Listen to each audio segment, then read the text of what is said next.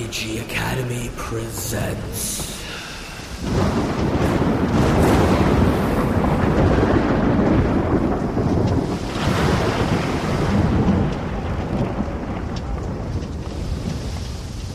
Wrought Iron.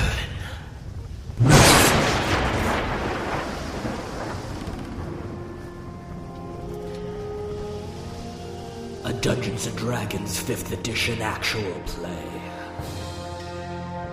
Starring Michael as Arhamie Mot, Scott as Deign Seaborne, and Matthew as Cassander Ziegengeist.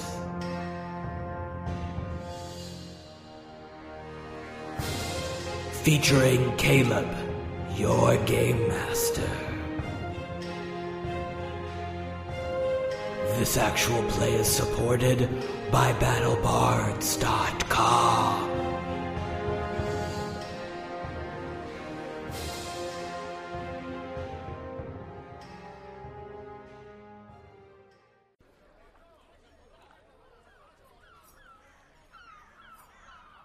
And I know when people are afraid of me because most people on the islands were. I got used to that.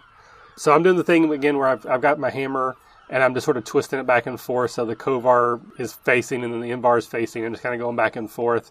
And I'm I'm totally like I'm not upset. I'm not scared. I'm not angry. I'm just like waiting. And if they make a move, then we're going to go. But I'm totally fine if they decide to walk away at this point. So as you are standing there, you're kind of in this showdown moment. And it feels like it's lasting a long time. It's exactly in the movies where the camera plays over your face, bounces to one of them, circles around a little bit. So there's this long beat where you're kind of eyeballing each of these figures. And while you had initially started with this kind of tall person with the tusks, your eyes settle on the figure that spoke to you originally. And he is, you can tell he's the boss. You can tell he's in charge. And as you are eyeballing him, kind of locked in a stare with him, you see him break his gaze away from you, and his eyes flick over your shoulder to where you know a couple of the other thugs are behind you, and you hear them start to run forward. All right, then I will sort of almost do like a pirouette, almost spin around, and as I spin, I'll sink to my to my knees, so like I'm like my feet are my knees are sort of twisting into each other, and I'll take my hammer and make like a big swinging arc and try to catch them by their ankles and trip them both. Okay, why don't you make an attack roll? Okay. All right, uh, that would be a 19 versus armor class with the warhammer. Alrighty, so you smack into one of these thugs as he is rushing towards you, and you actually knock him bodily into his compatriot, and both of them just bowl over into this building in a, and land in a heap. Then I will um, continue to spin on my knee so that I'm back facing the guy that's in charge, and then just slowly stand back up.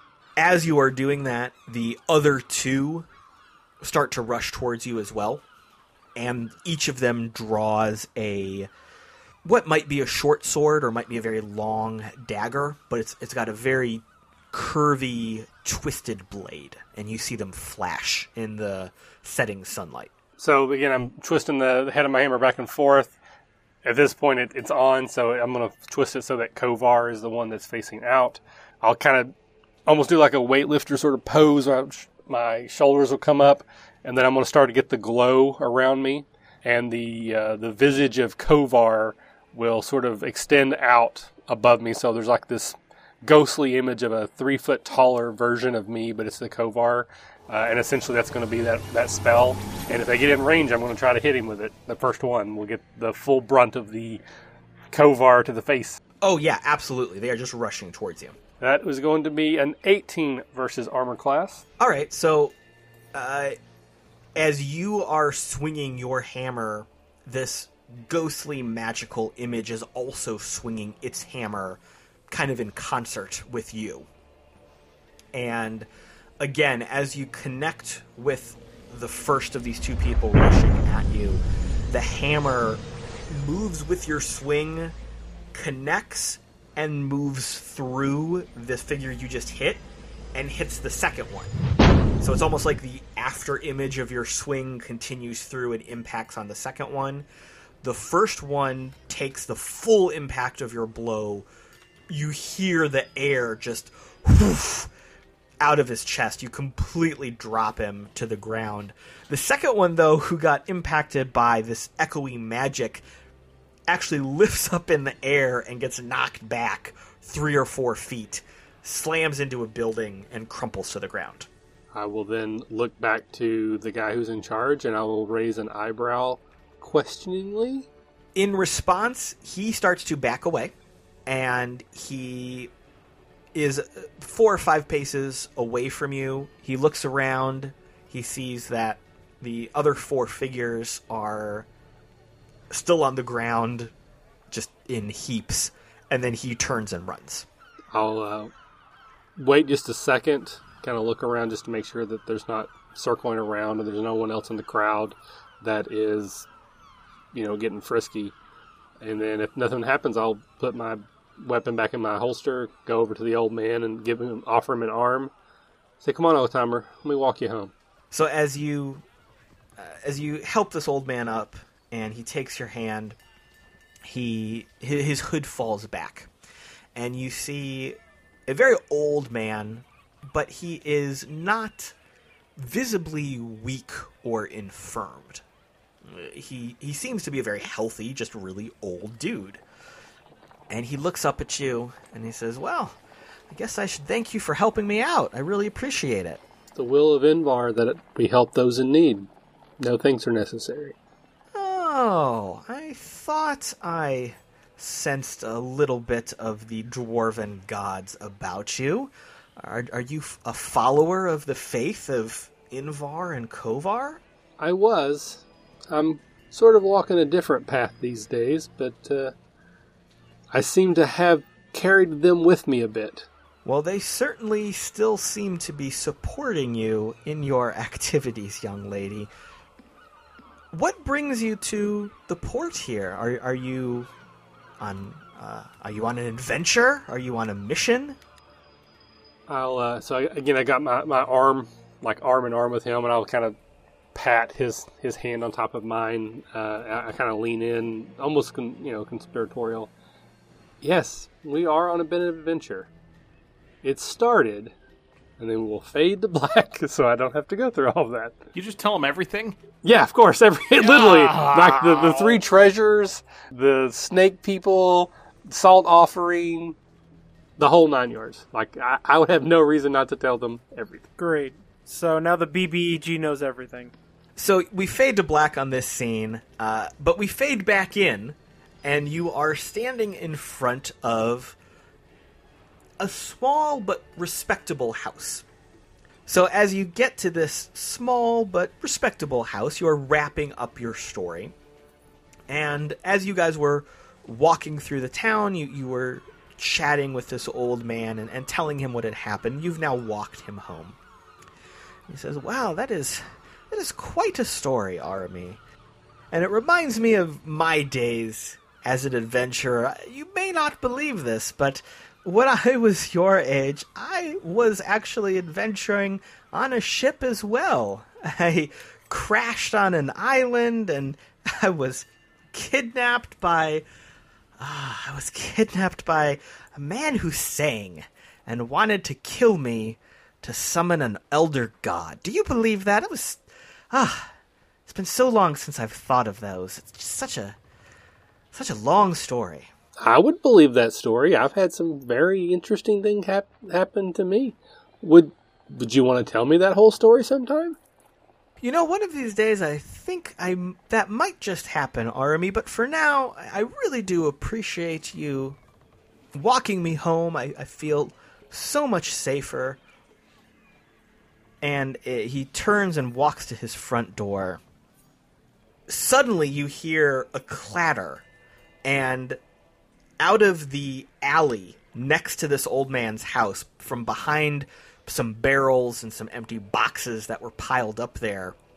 The uh, the the tall figure with tusks that you had uh, kind of stared down earlier leaps out of the shadows, and you see him brandishing one of these uh, curvy, wavy knives, and he is leaping through the air, and he's about to bring the knife down on this old man's chest. And in a, a flash of movement, the old man plants his feet, grabs his walking stick with both hands, spins, slams the stick into this figure's chest midair, just catches him right in the air, baseball bat swing style. And there's almost a pause. And then there's this thump of air pressure. And this dude flies across the alley 30 feet, slams into the wall, and slides to the ground. Th- this is how you build a monk. Just in case you were wondering. I will rush over towards him, even though I obviously at this point I see that he can take care of himself, or at least could there. Are are you okay? and he puts his stick down, leans on it heavily, and you see, well, momentarily he was standing very strong and defiant and aggressively. He's instantly back to that old man, kind of hunched over. Again, not an invalid, not sick, but just old that you had been walking with for the past 20 minutes telling him your story. And he looks up at you and he smiles. Oh, yes, Army, I'm fine with I think with you here to help me out and protect me, I, I feel totally safe. And he walks into his house. All right, so just before he like closes the door, there'll be a moment where I'm still standing there, and he kind of looks over his shoulder, and I'll be like, "So, our old timer, what's your name? Connor, Very nice to meet you." Connor Curmudgeon. Swear to God. And then Army's, you're gonna like as he's closing the door, Army's gonna reach down to her belt loop and pull her hammer free. And as the scene fades to black, I'm walking over towards that where that guy fell. and let's wrap things up here with Deign. Uh, what have you been up to on this fine day, Deign? I assume you started by sleeping until two or three. Obviously. I mean, uh, Deign was up uh, late trying to translate his uh, artisanal cooking training into artisanal gambling training now that there's money to be made and uh, rubes to be knifed. You, you can't knife the rubes until they're drunk. And so the, the goal is to uh, rig the games to take their money in, in you know, until drunks from other tables get up and leave and then follow them out, knife them, and take their stuff. Yeah. So, uh, yeah, uh, I, I think um, Deign is is asleep on the the. We we've been here a little while now, so so Deign's managed to convince Army that that uh, she did need to uh, use her store credit. You know, instead of accepting pay, accept uh, trade and and take a couch home because the couch that was in this house when we got here was not up to snuff. Right? It was like stuffed with straw, like and wheat or something, not you know feathers down, super comfy. So uh, we we have a, a, a significant improvement on the couch, and uh, Deign uh, wakes up there, uh, a bunch of coins that he'd been bathing in uh, the night before, uh, kind of clamber off of him. Tilly, oh, oh, and he, he kind of takes a minute and, and recomposes himself, and then uh, puts back on all his clothes because he, of course, sleeps naked, and then um, is off to the the uh, the winking skeever. No, the blinking sphinx. No, the the winking Medusa. He's off to the blinking Medusa to uh, have his morning breakfast. All right, so you are taking all of the shortcuts that you have learned. Mostly going over all the buildings. It's more fun that way. Absolutely. As you're climbing up the wall of a nearby building that you have learned is quick to ascend and put you in the easiest access to some rooftops, there's a nice shortcut towards the tavern. Uh, you start kind of jumping from space to space, uh, going from one rooftop to the next. And you are getting closer to uh, the tavern, and you're about to slide down a drain pipe and, and, and roll into the front door. I, I say to myself, for it was in Molybdenum 16.8 that it said parkour. And then I tumble off and uh, land in a perfectly flat plant. Yeah. It's kind of sad nobody saw that. And suddenly, what catches your eye is basically fireworks. The the, the bright, colorful explosions, kind of like flares going off in the air. It, it's deeper into the town itself, and you have come to know over the past week that typically when something like this happens, that means there is either some sort of special event happening at one of these gambling dens that you have become familiar with, or possibly someone is alerting the crowd to a new a new part of the festival being opened and revealed to uh, passersby to attract their attention. Well, uh, if there's passersby being alerted, that means there's rubes who are not paying attention to their purses. So maybe I'll have to skip breakfast, but breakfast will be on them.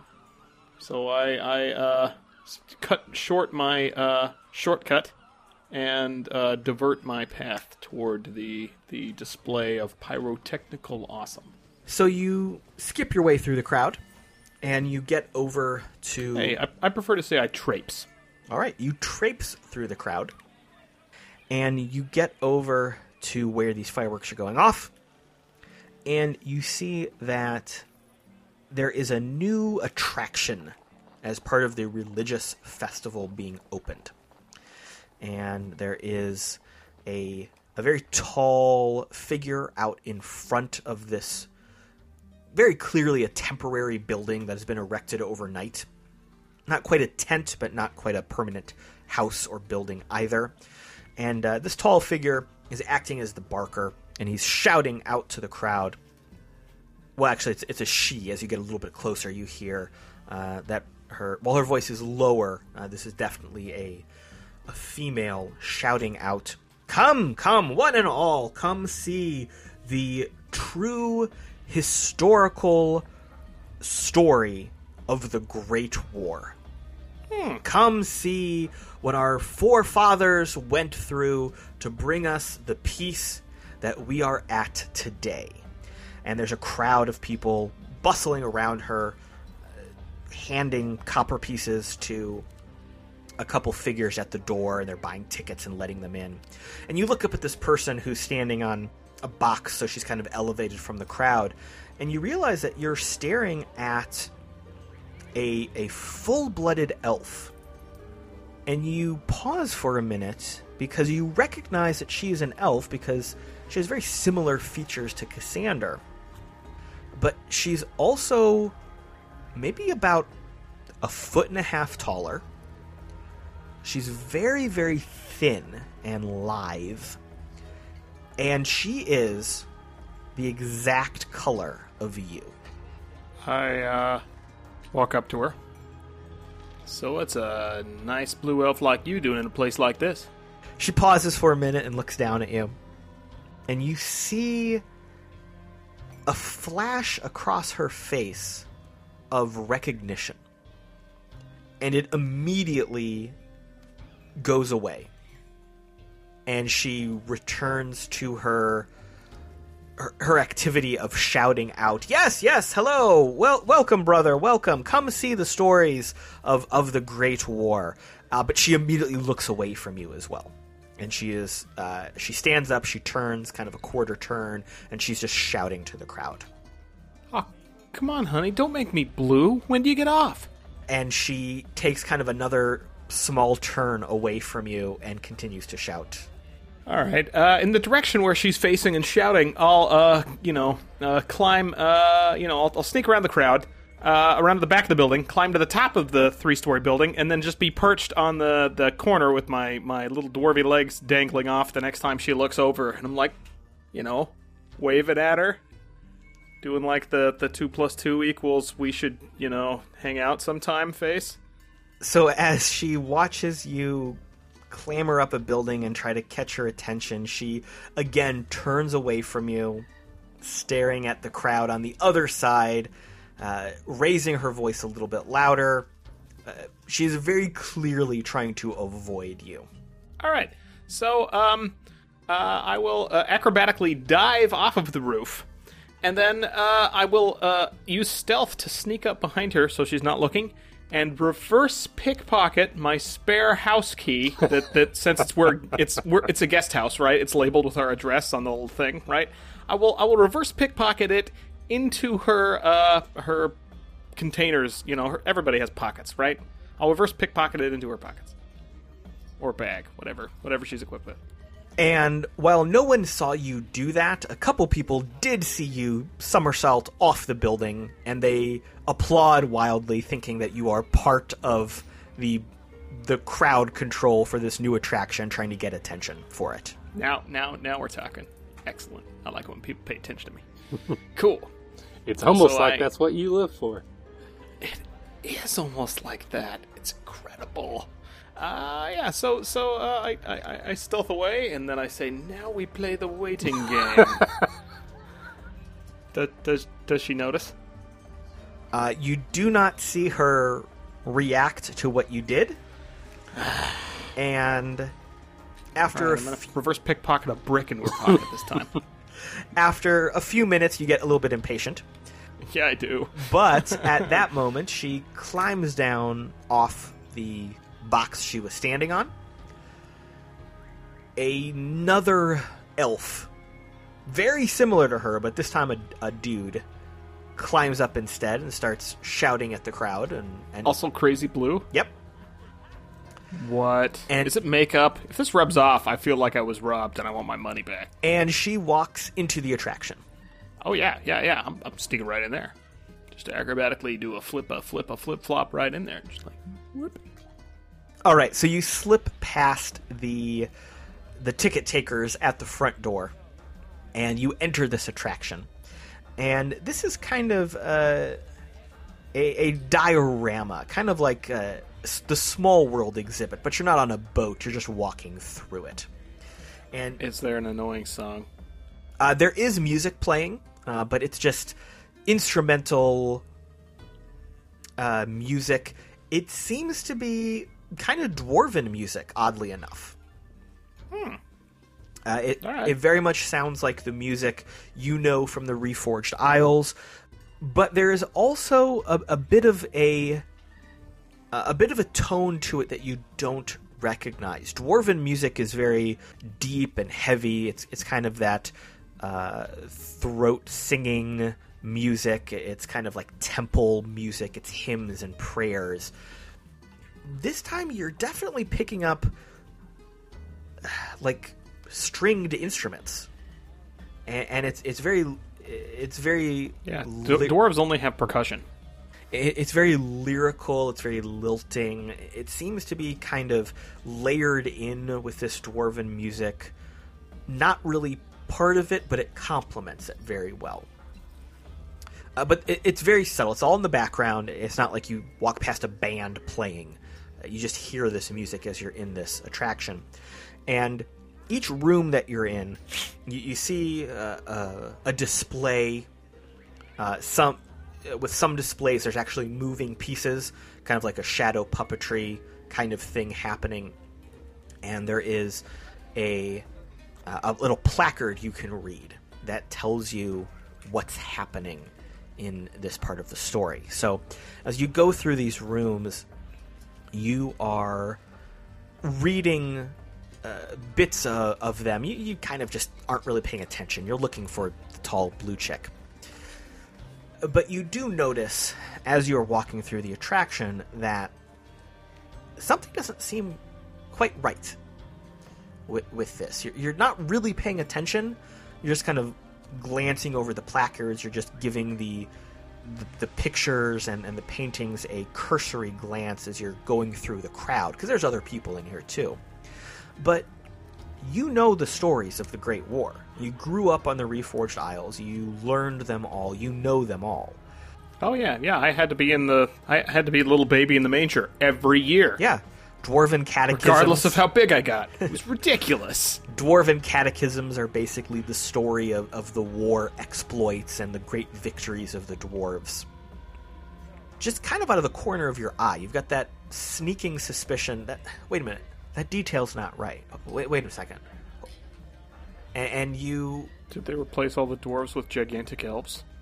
you realize as you move through the rooms that everything you're reading is about the successes of the elves in the Great War, not the dwarves. And you get to the last room, and the last room depicts a, a huge mural. This time, the mural is basically the entire room that you're in. It's kind of like as you walk into oh, the mural, door, right? Yeah. you're walking into the middle of the scene and it's painted on all of the walls surrounding you. You realize that this is supposed to be the depiction of the final battle, the final end to the Great War. Again, you you see all the details of, about uh, the what you know to be what the dwarves fought and won, but you see everything changed very slightly to be about how the elves helped and how the elves made this all happen. And as you are standing here, you have not yet seen the uh, the woman that you were chasing. It's like the last room. It's so boring. this elf lady better be somewhere. And as Ah, I've only picked like two pockets going through here, and they were like they had nothing, like buttons, spare shoelace.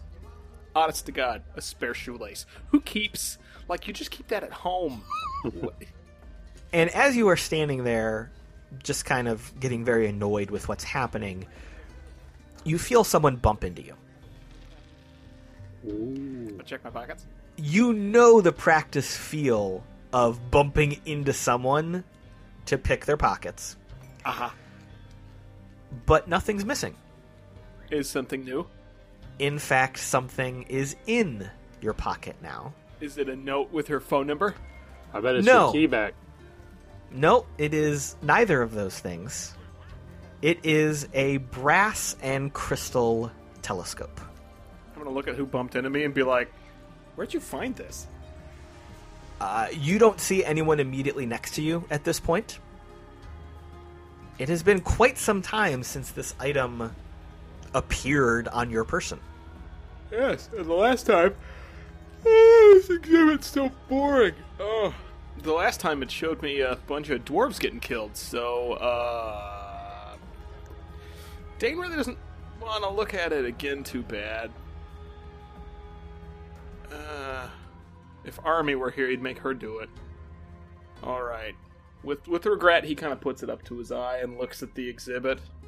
So you see the exhibit around you, and after a second, you see a shimmering change in all of the painted images. And you realize that instead of the depiction of the Great War, what is painted almost behind these images A painting within the painting. is a story about the Great War, and it is about the fact that while the dwarves were researching uh, the rituals and the spells necessary to end the war, the entirety of the elven nation was fighting on the front line and it took the combined force of every elf in creation to stand against these enemies and hold them at bay. Seems like uh, we could have done that the other way. I mean, elves ain't good at combat. We could have had a hundred dwarves, three hundred maybe. We could have had three hundred bare-chested, loincloth-wearing dwarves hold off that entire army, and then the elves would have been way better at research. I mean, the professor basically demonstrates that all day, every day. Deign tisk tisks to himself, like, why'd they do this backward? It, they were stupid in the olden times. And, uh, yeah. Then he uh, realizes that this crystal lens, maybe instead of showing him really boring stuff, was actually supposed to show him where this tall blue girl is. And so he starts poking around and looking for her with it.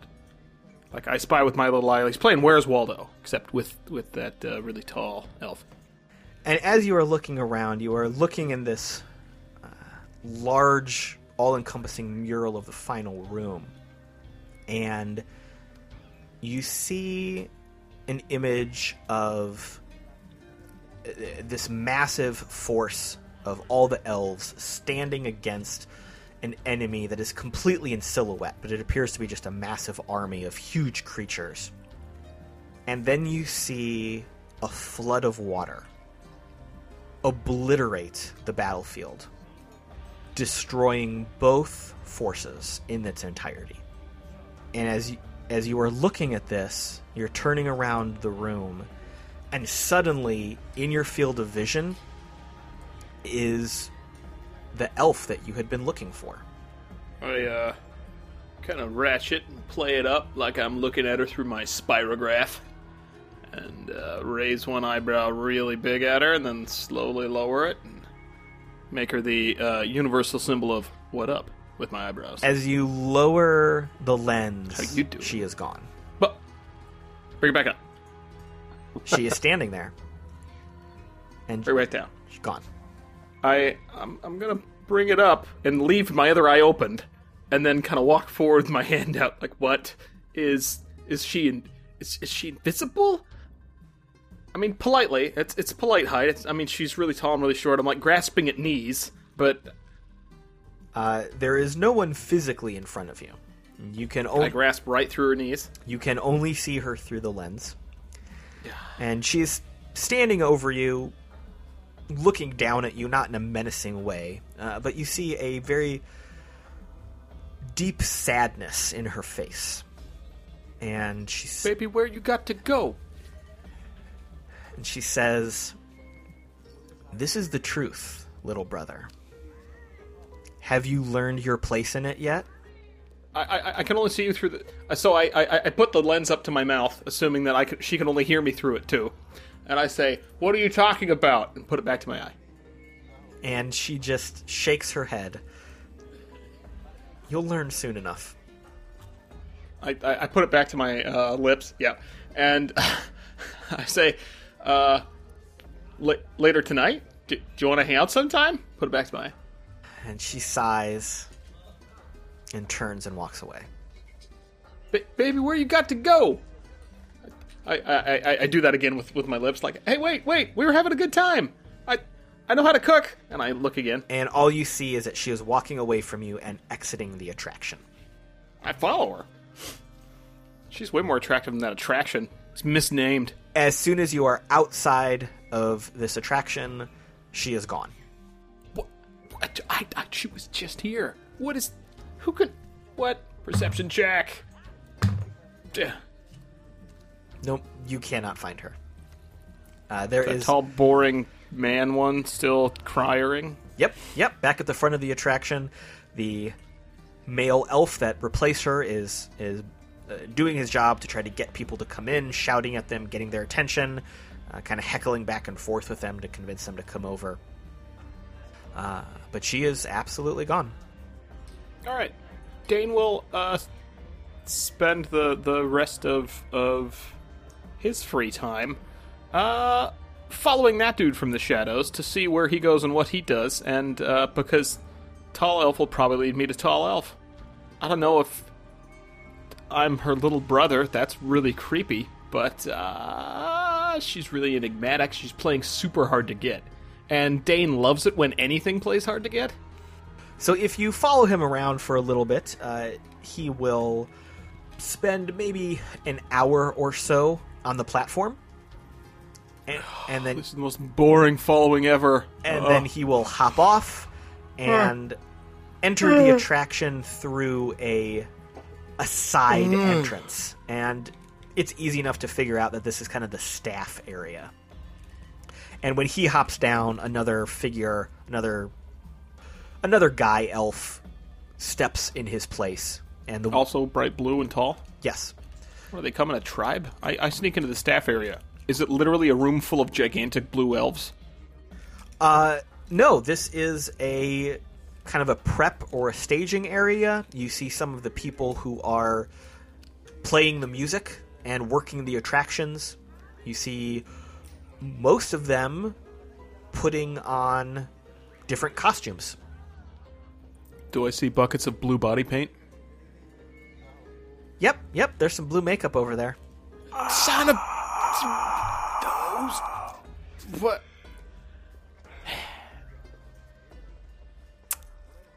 Harumph. So when she asked you if you knew your place, you Although- just didn't know if you knew where you're supposed to go for your scene or something. I don't work here, lady. Your life is a lie. patron. I just don't want to know why the lens only shows me horrifying vis- visages of death, and uh, the dwarves being awesome, and the elves sucking, and also this elf chick I kind of like, tisk tisking me and walking away. It's like three, I don't know, unsatisfying. Uh, I still got it in my hand, right?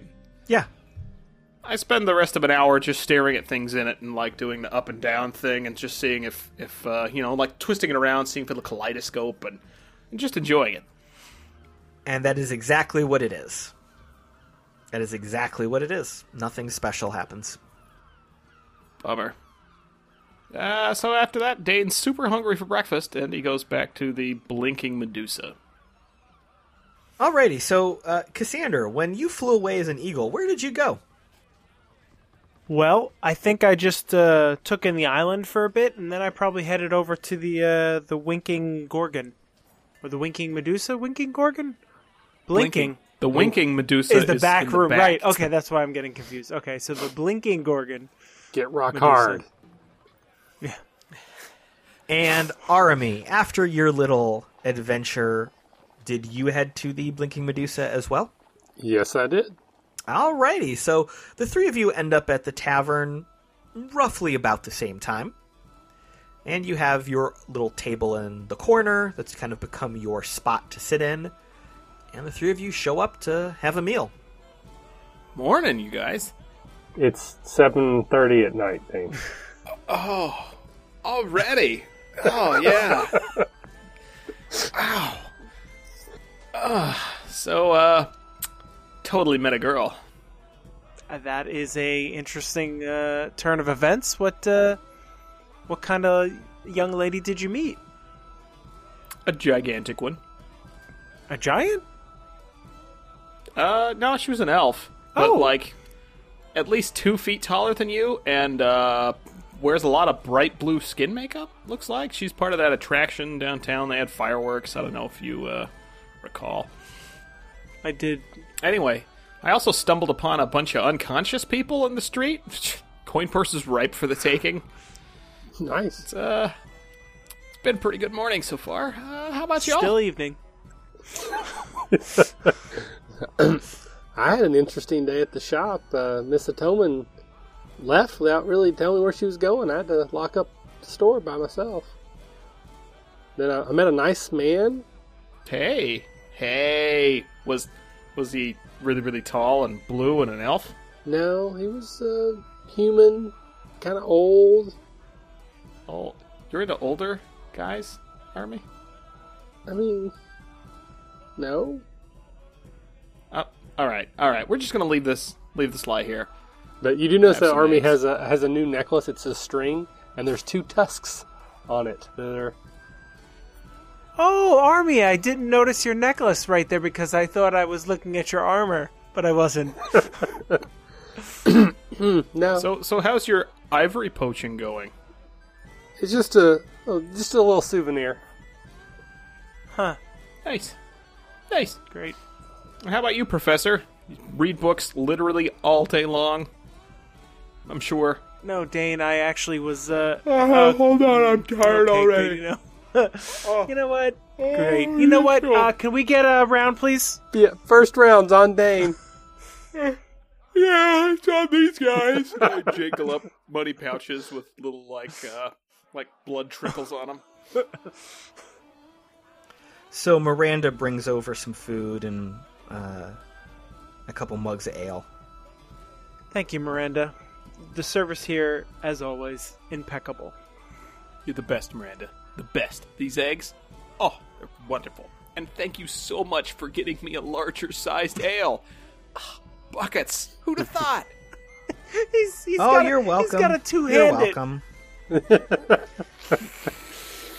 It's the mop bucket. She doesn't even clean it. Like when she sees Yeah. him come in, she just spills out what's in it and then just starts filling it with beer. You know, uh, I miss the iron filings, but uh, this stuff isn't half bad. It's, it's got a little bit of like a like like a turpentine kind of bitter bite to it. Like like yeah, so, some. I mean, it really it tastes like like the smell of cleaned armor, like like what you use to clean armor and polish it. Yeah, it's great. I would have no idea what that is. I was gonna, you know what? I was gonna get in there with that jab, but I decided to practice in my head a Miranda voice saying, "Well, honey, this this is what we call a sour around these parts." So, another day, huh? And I'll hold up my mug to the center. I will also bring in mine for a cheers. Cheer with my bucket. Clink. And as the three of you are toasting and drinking your ale, the front door of the tavern slams open. Captain Curmudgeon walks oh, in. I spy with my little eye something that looks like Captain Curmudgeon, and I pull up my, my kaleidoscope to my eye again to see him. And, he, Hey, and he's where'd just that a, come from? And he's just a demon with tentacle friggin' things coming out of every appendage. "Wah!" It's like looking at the, the eye of Sauron, just like burning eye. Like, ah! And he just puts it down like, "Oh, there he is."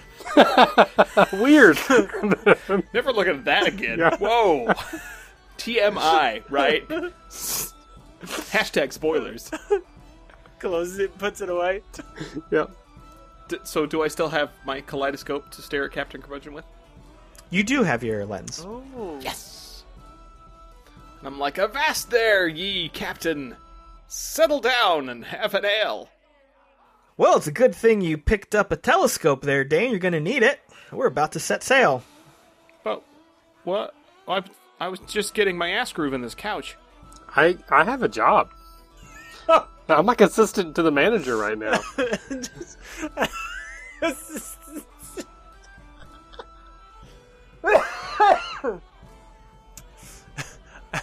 Army, I thought you were the deputy assistant to the manager. Is that like being assistant to the manager? It's like your next promotion. I, I yeah, I think so. It's like I have the title but not the responsibilities. Or is it the other way Give the around? pay? It's like when you have armor but you don't wear it. I don't. Yes, that that's the title, but not being responsible. I don't want to talk about this anymore. Just anymore. really I irresponsible. don't. So, uh, uh, actually, this isn't a spyglass, Captain Curmudgeon. It's it's that weird lens we found on that island that vanished. Crazy story, right? Anyway, it let me stare at this hot blue girl. Well, I mean, she was okay looking for an elf. I mean, she really, uh, she'd need a beard transplant, but otherwise, uh, I, I thought she was okay. Really playing hard to get to. Well, you know, we can figure that out later. We have a voyage to prepare for. Have the three of you heard of the Everdeep?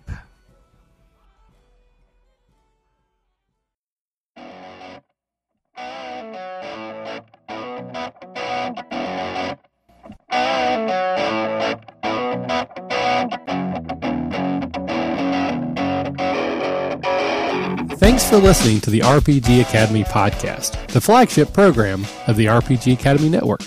If you enjoy what we do here, then please check out therpgacademy.com and visit our site partners for additional entertainment and gaming advice. We do this out of love for the hobby and for you, our fans.